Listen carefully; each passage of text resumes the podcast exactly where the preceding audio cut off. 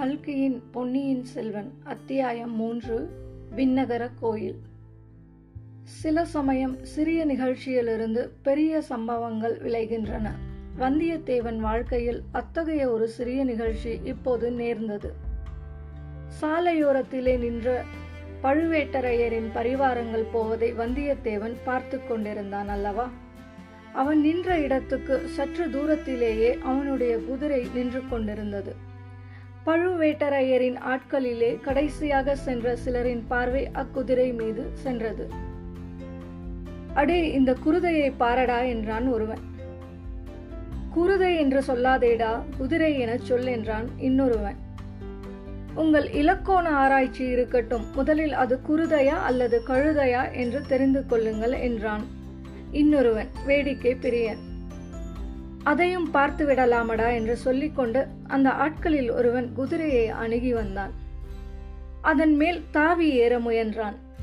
ஏற பார்க்கிறவன் தன் எஜமானன் அல்ல என்பதை அந்த அறிவு கூர்மையுள்ள குதிரை தெரிந்து கொண்டது. அந்த வேற்று மனிதனை ஏற்றிக்கொள்ள மாட்டேன் என்று முரண்டு பிடித்தது. இது பொல்லாத குதிரையடா இதன் பேரில் நான் ஏறக்கூடாதாம். பரம்பரையான அரச குலத்தவன் தான் இதன் மேல் ஏறலாமாம். அப்படியென்றால் தஞ்சாவூர் முத்தரையன் திரும்பி வந்து தான் இதன் மேல் ஏற வேண்டும் என்று அவன் சமத்காரமாய் பேசியதை கேட்டு மற்ற வீரர்கள் நகைத்தார்கள். ஏனென்றால் தஞ்சாவூர் முத்தரையர் குலம் நசிந்து போய் நூறு ஆண்டுகள் ஆகிவிட்டன. இப்போது சோழர்களின் புலிக்கொடி தஞ்சாவூரில் பறந்து கொண்டிருந்தது. குதிரையின் எண்ணம் அவ்விதம் இருக்கலாம். ஆனால் என்னை கேட்டால் செத்துப்போன தஞ்சாவூர் முத்தரையனை காட்டிலும் உயிரோடு இருக்கிற தாண்டவராயனை மேல் என்பேன் என்றான் மற்றொரு வீரன்.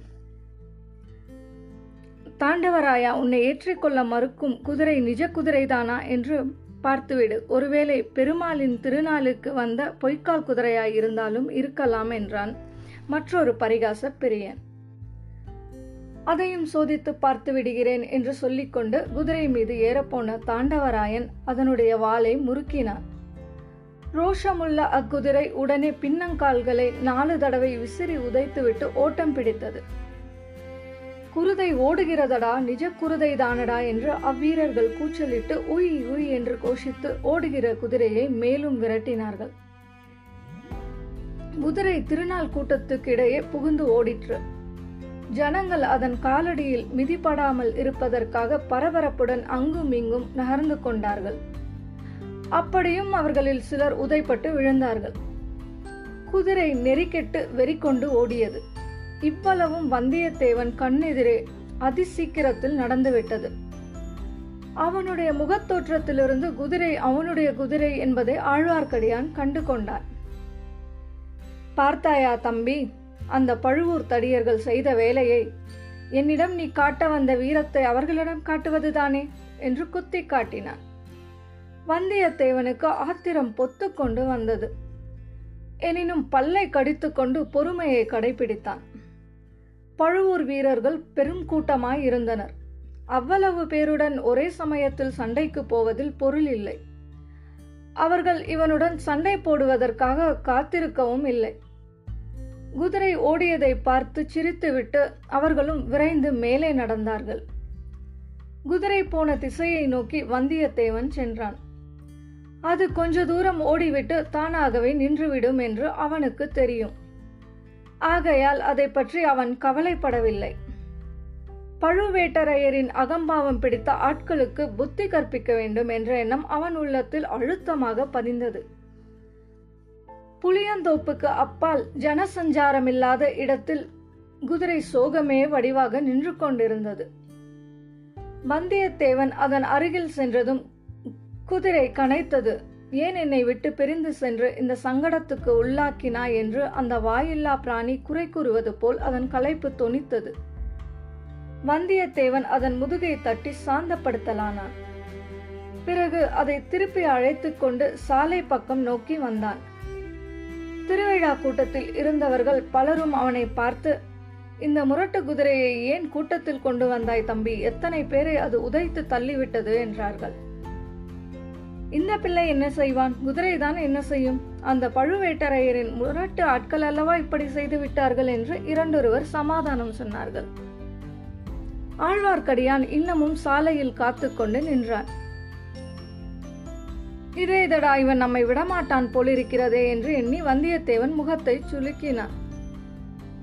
தம்பி நீ எந்த பக்கம் போகிறாய்? என்று ஆழ்வார்க்கடியான் கேட்டான். நானா? கொஞ்சம் மேற்கு பக்கம் சென்று பிறகு தெற்கு பக்கம் திரும்பி சிறிது கிழக்கு பக்கம் வளைந்து கொண்டு போய் அப்புறம் தென்மேற்கு பக்கம் போவேன் என்றான் வந்தியத்தேவன். அதையெல்லாம் நான் கேட்கவில்லை. இன்று ராத்திரி எங்கு தங்குவாய்? என்று கேட்டேன். நீ எதற்காக அதை கேட்கிறாய்? ஒருவேளை கடம்பூர் சம்புவரையர் அரண்மனையில் நீ தங்குவதாயிருந்தால் எனக்கு அங்கே ஒரு வேலை இருக்கிறது. உனக்கு மந்திரம் தந்திரம் தெரியுமா என்ன? நான் கடம்பூர் அரண்மனைக்கு போகிறேன் என்பதை எப்படி அறிந்தாய்? இதில் என்ன அதிசயம்? இன்றைக்கு பல ஊர்களிலிருந்தும் பல விருந்தாளிகள் அங்கே வருகிறார்கள். பழுவேட்டரையரும் அவர் பரிவாரமும் அங்கேதான் போகிறார்கள். மெய்யாகவா என்று வந்தியத்தேவன் தன் வியப்பை வெளியிட்டான். மெய்யாகத்தான் அது உனக்கு தெரியாதா என்ன? யானை குதிரை பல்லக்கு பரிவட்டம் எல்லா கடம்பூர் அரண்மனையைச் சேர்ந்தவைதான். பழுவேட்டரையரை எதிர்கொண்டு அழைத்து போகின்றன. பழுவேட்டரையர் எங்கே போனாலும் இந்த மரியாதையெல்லாம் அவருக்கு நடைபெற்றே ஆக வேண்டும். வந்தியத்தேவன் மௌன யோசனையில் ஆழ்ந்தான். பழுவேட்டரையர் தங்கும் இடத்தில் தானும் தங்குவதென்பது எளிதில் கிடை கிடைக்கக்கூடிய வாய்ப்பு அல்ல. அந்த மாபெரும் வீரருடன் பழக்கம் செய்து கொள்ள ஒரு சந்தர்ப்பம் கிடைத்தாலும் கிடைக்கலாம். ஆனால் அவருடைய முரட்டு பரிவாரங்களுடன் ஏற்பட்ட அனுபவம் இன்னும் அவனுக்கு கசந்து கொண்டிருந்தது. தம்பி எனக்கு நீ ஒரு உதவி செய்வாயா? என்று ஆழ்வார்க்கடியான் இரக்கமான குரலில் கேட்டான்.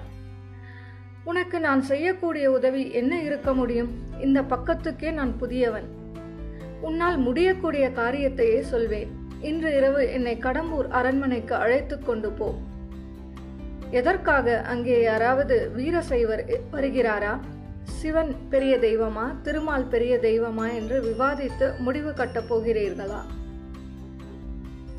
இல்லை இல்லை. சண்டை பிடிப்பதே என் வேலை என்று நினைக்க வேண்டாம். இன்று இரவு கடம்பூர் மாளிகையில் பெரிய விருந்து நடைபெறும். விருந்துக்கு பிறகு களியாட்டம் சாமியாட்டம் குறவை கூத்து எல்லாம் நடைபெறும். குறவை கூத்து பார்க்க வேண்டும் என்று எனக்கு ஆசை.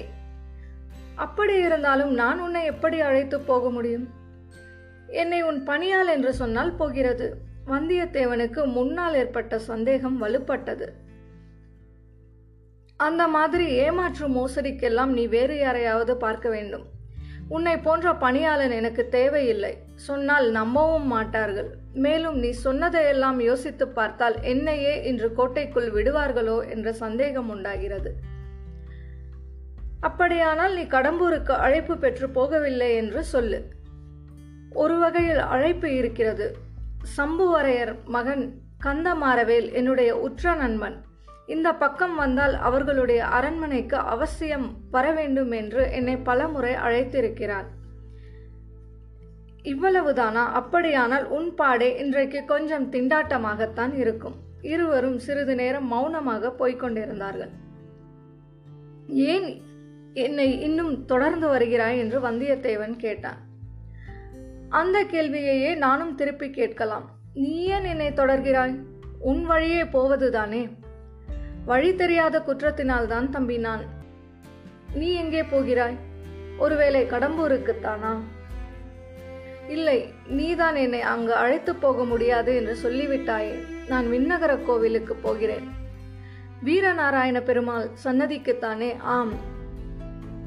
நானும் அந்த ஆலயத்துக்கு வந்து பெருமாளை சேவிப்பதற்கு விரும்புகிறேன். ஒருவேளை விஷ்ணு ஆலயத்துக்கு நீ வரமாட்டாயோ என்று பார்த்தேன். பார்க்க வேண்டிய கோயில் தரிசிக்க வேண்டிய சந்நிதி. இங்கே ஈஸ்வர முனிகள் என்ற பட்டர் பெருமாளுக்கு கைங்கரியம் செய்து வருகிறார். அவர் பெரிய மகான். நானும் கேள்விப்பட்டிருக்கிறேன் ஒரே கூட்டமாய் இருக்கிறதே. கோவிலில் ஏதாவது விசேஷ உற்சவம் உண்டா? ஆம் இன்று ஆண்டாள் திருநட்சத்திரம். ஆடி பதினெட்டாம் பெருக்கோடு ஆண்டாளின் திருநட்சத்திரமும் சேர்ந்து கொண்டது. அதனால்தான் இவ்வளவு கோலாகலம் தம்பி. ஆண்டாள் பாசுரம் ஏதாவது நீ கேட்டிருக்கிறாயா கேட்டதில்லை. கேட்காதே அதை காதினாலேயே கேட்காதே. ஏன் அவ்வளவு வைஷமியம்? வைஷமியமும் இல்லை விரோதமும் இல்லை. உன்னுடைய நன்மைக்கு சொன்னேன். ஆண்டாளின் இனிய பாசுரத்தை கேட்டு விட்டாயானால் அப்புறம் வாளையும் வேலையும் விட்டெறிந்து விட்டு என்னை போல நீயும் கண்ணன் மேல் காதல் கொண்டு விண்ணகர யாத்திரை கிளம்பி விடுவாய். உனக்கு ஆண்டாள் பாசுரங்கள் தெரியுமா? பாடுவாயா? சில தெரியும். வேதம் தமிழ் செய்த நம்மாழ்வார் பாசுரங்களில் சில தெரியும். பெருமாள் சந்நிதியில் பாடப்போகிறேன் வேண்டுமானால் கேட்டுக்கொள். இதோ கோவிலும் வந்துவிட்டது. இதற்குள் உண்மையிலேயே வீரநாராயண பெருமாள் கோவிலை அவர்கள் நெருங்கி வந்து விட்டார்கள். விஜயாலய சோழனின் பேரனான முதற் பராந்தக சோழன் மதுரையும் ஈழமும் கொண்ட கோப்பரகேசரி என்ற பட்டம் பெற்றவன். சோழ பேரரசுக்கு அஸ்திவாரம் அமைத்தவன். அவனே தில்லை சிற்றம்பலத்துக்கு அவன் பொன்கூரை வேய்ந்து சரித்திர புகழ் பெற்றவன். சோழ சிகாமணி சூர சிகாமணி முதலிய பல விருது பெயர்களோடு வீரநாராயணன் என்னும் சிறப்பு பெயரையும் அவன் கொண்டிருந்தான். பராந்தகனுடைய காலத்தில் வடக்கே இரட்டை மண்டலத்து ராஷ்டிரகூட மன்னர்கள் வலிமை பெற்று விளங்கினார்கள். மானிய கேடத்திலிருந்து அவர்கள் படையெடுத்து வரக்கூடும் என்று பராந்தகன் எதிர்பார்த்தான். எனவே தனது முதற் புதல்வனாகிய இளவரசன் ராஜாதித்தனை ஒரு பெரிய சைன்யத்துடன் திருமுனைப்பாடி நாட்டில் இருக்கச் செய்தார். அந்த சைன்யத்தை சேர்ந்த லட்சக்கணக்கான வீரர்கள் வேலையின்றி சும்மா இருக்க நேர்ந்த காலத்தில் ராஜாதித்தன் ஒரு யோசனை செய்தான். குடிமக்களுக்கு உபயோகமான ஒரு பெரும் பணியை அவர்களை கொண்டு செய்விக்க எண்ணினான். வடகாவேரி என்று பக்தர்களாலும் கொள்ளிடம் என்று மற்றவர்களாலும் அழைக்கப்பட்ட பெருநதியின் வழியாக அளவில்லாத வெள்ள நீர் ஓடி வீணே கடலில் கலந்து கொண்டிருந்தது. அதில் ஒரு பகுதியை பயன்படுத்த எண்ணி தன் வசம் இருந்த வீரர்களை கொண்டு கடல் போன்ற விசாலமான ஏரி ஒன்றை அமைத்தான்.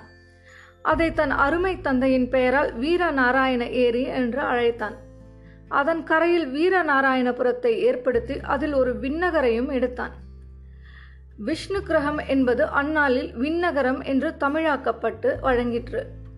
ஸ்ரீமன் நாராயணமூர்த்தி நீரில் பள்ளி கொண்டு நீர்மயமாக இருப்பவர் அல்லவா எனவே ஏரிகளை காத்தருள்வதற்காக ஏரிக்கரையொட்டி ஸ்ரீ நாராயணமூர்த்திக்கு கோவில் எடுப்பது அக்காலத்து வழக்கம். அதன்படி வீரநாராயணபுர விநகரத்தில் வீரநாராயண பெருமாளை கோவில் கொண்டு எழுந்தருளச் செய்தான். அத்தகைய பெருமாளின் கோவிலுக்குத்தான் இப்போது வந்தியத்தேவனும் ஆழ்வார்க்கடியானும் சென்றார்கள். சந்நிதிக்கு வந்து நின்றதும் ஆழ்வார்க்கடியான் பாட ஆரம்பித்தான். ஆண்டாளின் பாசுரங்கள் சிலவற்றை பாடிய பிறகு நம்மாழ்வாரின் தமிழ் வேதத்திலிருந்து சில பாசுரங்களை பாடினான். பொலிக பொலிக பொழிக போயிற்று வள்ளியூர் சாபம் நலியும் நரசமும் நைந்த நமனுக்கிங்கு யாதொன்றுமில்லை. கலியும் கெடும் கண்டு கொள்மீன் கடல் வண்ணன் பூதங்கள் மண்மேல். மலிய புகுந்து இசைப்பாடி ஆடி உழி தர கண்டோம் கண்டோம் கண்டோம். கண்டோம் கண்ணுக்கினியன கண்டோம். தொண்டீர் எல்லீரும் வாரீர். தொழுது தொழுது நின்றார்த்தும். வண்டார் தன்னந்துழாயன் மாதவன் பூதங்கள் மண்மேல். பண்டான் பாடி நின்றாடி பறந்து திரிகின்றனவே. இவ்விதம் பாடி வந்தபோது ஆழ்வார்க்கடியானுடைய கண்களிலிருந்து கண்ணீர் பெருகி தாரை தாரையாய் அவன் கன்னத்தின் வழியாக வழிந்தோடியது. வந்தியத்தேவன் அப்பாடல்களை கவனமாகவே கேட்டு வந்தான். அவனுக்கு கண்ணீர் வராவிட்டாலும் உள்ளம் கசிந்துருகியது. ஆழ்வார்க்கடியானை பற்றி அவன் முன்னர் கொண்டிருந்த கருத்தும் மாறியது. இவன் பரம பக்தன் என்று எண்ணிக்கொண்டான். வந்தியத்தேவனைப் போலவே கவனமாக அப்பாசுரங்களை இன்னும் சிலர் கேட்டார்கள். கோவில் முதலிமார்கள் கேட்டார்கள். அர்ச்சகர் ஈஸ்வர பட்டரும் கண்ணீர் மல்கி நின்று கேட்டார். அவருக்கு அருகில் நின்று கொண்டு அவருடைய இளம் புதல்வன் பால்மனம் மாறா பாலகன் ஒருவன் கேட்டுக்கொண்டிருந்தான் ஆழ்வார்க்கடியான் பத்து பாசுரங்களை பாடிவிட்டு கவ் கலிவயல் தென்னை குறுகூர் காரி மாறன் சடகோபன் ஒளிப்புகழ் ஆயிரத்து இப்பத்தும் உள்ளத்தை மாசருக்குமே என்று பாசுரத்தை முடித்தான். கேட்டிருந்த பட்டரின் குமாரனாகிய பாலகன் தன் தந்தையிடம் ஏதோ கூறினான். அவர் மல்கிய கண்ணீரை துடைத்து கொண்டு ஐயா குருகூர் சடகோபர் என்னும் நம்மாழ்வார் மொத்தம் ஆயிரம் பாடல்கள் பாடியிருப்பதாக தெரிகிறதே அவ்வளவும் உமக்கு தெரியுமா? என்று கேட்டார். அடியேன் அவ்வளவு பாக்கியம் செய்யவில்லை. சில பத்துக்கள் தான் எனக்கு தெரியும் என்றான் ஆழ்வார்க்கடியான். தெரிந்த வரையில் இந்த பிள்ளைக்கு சொல்லிக் கொடுக்க வேணும் என்றார் ஈஸ்வர முனிகள் பின்னால் இந்த ஊர் பல பெருமைகளை அடையப் போகிறது. பால்வடியும் முகத்தில் தேஜஸ் பொழிய நின்று நம்மாழ்வார் பாசுரங்களை கேட்ட பாலகன் வளர்ந்து நாதமுனிகள் என்ற திருநாமத்துடன் வைஷ்ணவ ஆச்சாரியா பரம்பரையில் முதலாவது ஆச்சாரியர் ஆகப் போகிறார். குருகூர் என்னும் ஆழ்வார் திருநாம் திருநகருக்கு சென்று வேதம் தமிழ் செய்த நம்மாழ்வாரின் ஆயிரம் பாசுரங்களையும் தேடிச் சேகரித்து வரப்போகிறார். அப்பாசுரங்களை அவருடைய சீடர்கள் இசையுடன் பாடி நாடெங்கும் பரப்பப் போகிறார்கள். நாதம் முனிகளின் பேரராக அவதரிக்கப் போகும் ஆலவந்தார் பல அற்புதங்களை செய்துருளப் போகிறார். இந்த இருவரும் அவதரித்த க்ஷேத்திரத்தை தரிசிக்க உடையவராகிய ஸ்ரீ ராமானுஜரே ஒரு நாள் வரப்போகிறார். வரும்போது வீரநாராயண ஏரியையும் அதன் எழுபத்து நான்கு கணவாய்களையும் பார்த்து அதிசயிக்கப் போகிறார். ஏரி தண்ணீர் எழுபத்து நாலு கணவாய்களின் வழியாக பாய்ந்து மக்களை வாழ வைப்பது போலவே நாராயணனுடைய கருணை வெள்ளத்தை ஜீவ கோடிகளுக்கு பாய செய்வதற்காக எழுபத்து நாலு ஆச்சாரிய பீடங்களை ஏற்படுத்த வேண்டும் என்று அம்மகானின் உள்ளத்தில் உதயமாகப் போகிறது. அதன்படியே எழுபத்து நான்கு சிம்மாசனபதிகள் என்ற பட்டத்துடன் வைஷ்ணவ ஆச்சாரிய புருஷர்கள் ஏற்பட போகிறார்கள். இந்த மகத்தான நிகழ்ச்சிகளை எல்லாம் வைஷ்ணவ குரு பரம்பரை சரித்திரம் விவரமாக சொல்லட்டும் என்று விட்டுவிட்டு மறுபடியும் நாம் வந்தியத்தேவனை கவனிப்போம். பெருமாளை சேவித்துவிட்டு ஆலயத்துக்கு வெளியில் வந்ததும் வந்தியத்தேவன் ஆழ்வார்க்கடியானை பார்த்து நம்பிகளே தாங்கள் இத்தகைய பரமபக்தர் என்றும் பண்டித சிகாமணி என்றும் எனக்கு தெரியாமல் போயிற்று. ஏதாவது அபச்சாரமாக நான் பேசியிருந்தால் மன்னிக்க வேண்டும் என்றான்.